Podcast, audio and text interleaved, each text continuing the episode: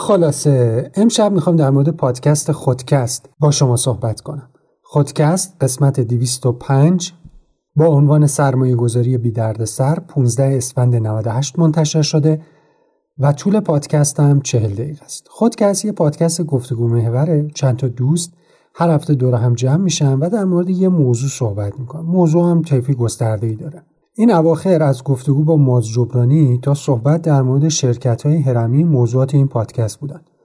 کلا هم میانگین هر اپیزود نیم ساعت تا 40 دقیقه است. این قسمت در مورد چی صحبت می‌کنن؟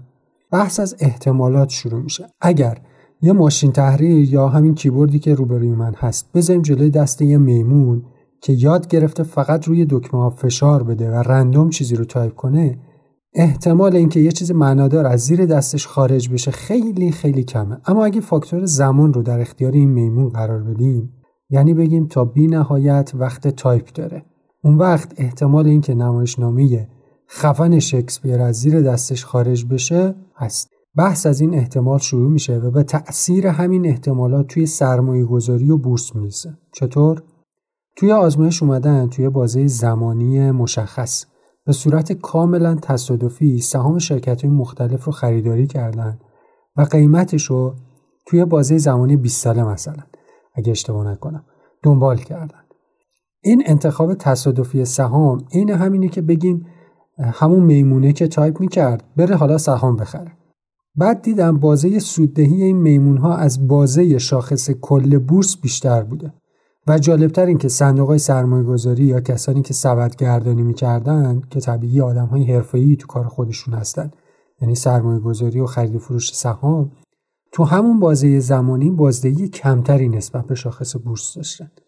خیلی ساده این که انتخاب ناآگاهانه سوددهی بیشتری رو داشته تا انتخاب آگاهانه. کلیت بحث برای من جالب بود اما در مورد بورس به نظرم چنین چیزی نمی‌تونه درست باشه. بعد از گوش دادن به این قسمت از خودکست یه نگاهی به انواع صندوق های سرمایه‌گذاری توی ایران انداختم که خب خدا رو شکر بازدهی همشون بیشتر از شاخص کل بورسه هرچند این اواخر بورس هم داره خودش رکورد شکنی می‌کنه ولی صندوق های سرمایه گذاری هم اوضاعشون خیلی خوبه. یادمون باشه که اون تحقیق خارج از کشور انجام شده و هرچند بچه ها نگفتن ولی فکر می‌کنم که تحقیق تو آمریکا بوده. فکر کنم. این یه نکته. نکته بعد این که چنین تحقیقی خارج از بورس ایران اتفاق افتاده بورس ایران رو از این جهت مثال می‌زنم که رادسترین بازار سهامیه که می‌تونیم توش سرمایه گذاری کنیم.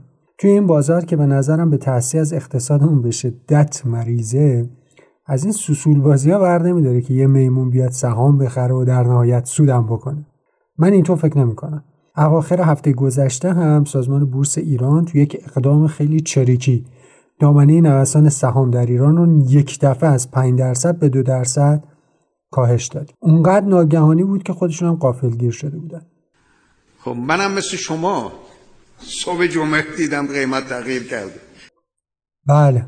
هرچند اون مصوبه سازمان بورس کنسل شد و در نهایت رئیس سازمان بورس هم استعفا داد ولی خب توی همچین بازاری آدمش آبروغن قاطی می‌کنه. چه برسه به میمونش والا خودکست این قسمت رو گوش کنید و تا یادم نرفته به قسمت قبلش هم اشاره کنم که از قسمت قبلش که در مورد شرکت های هرمی هم بود من خوشم اومد. اونم از دست ندید. کلا خودکست رو از دست ندید. خوبه. آها یه نسخه ویدیویی پادکست هم هست که توی یوتیوب منتشر میشه. می‌تونید اونجا هم نگاه کنید. من اصلا قسمت آخر خودکست رو از یوتیوب نگاه کردم.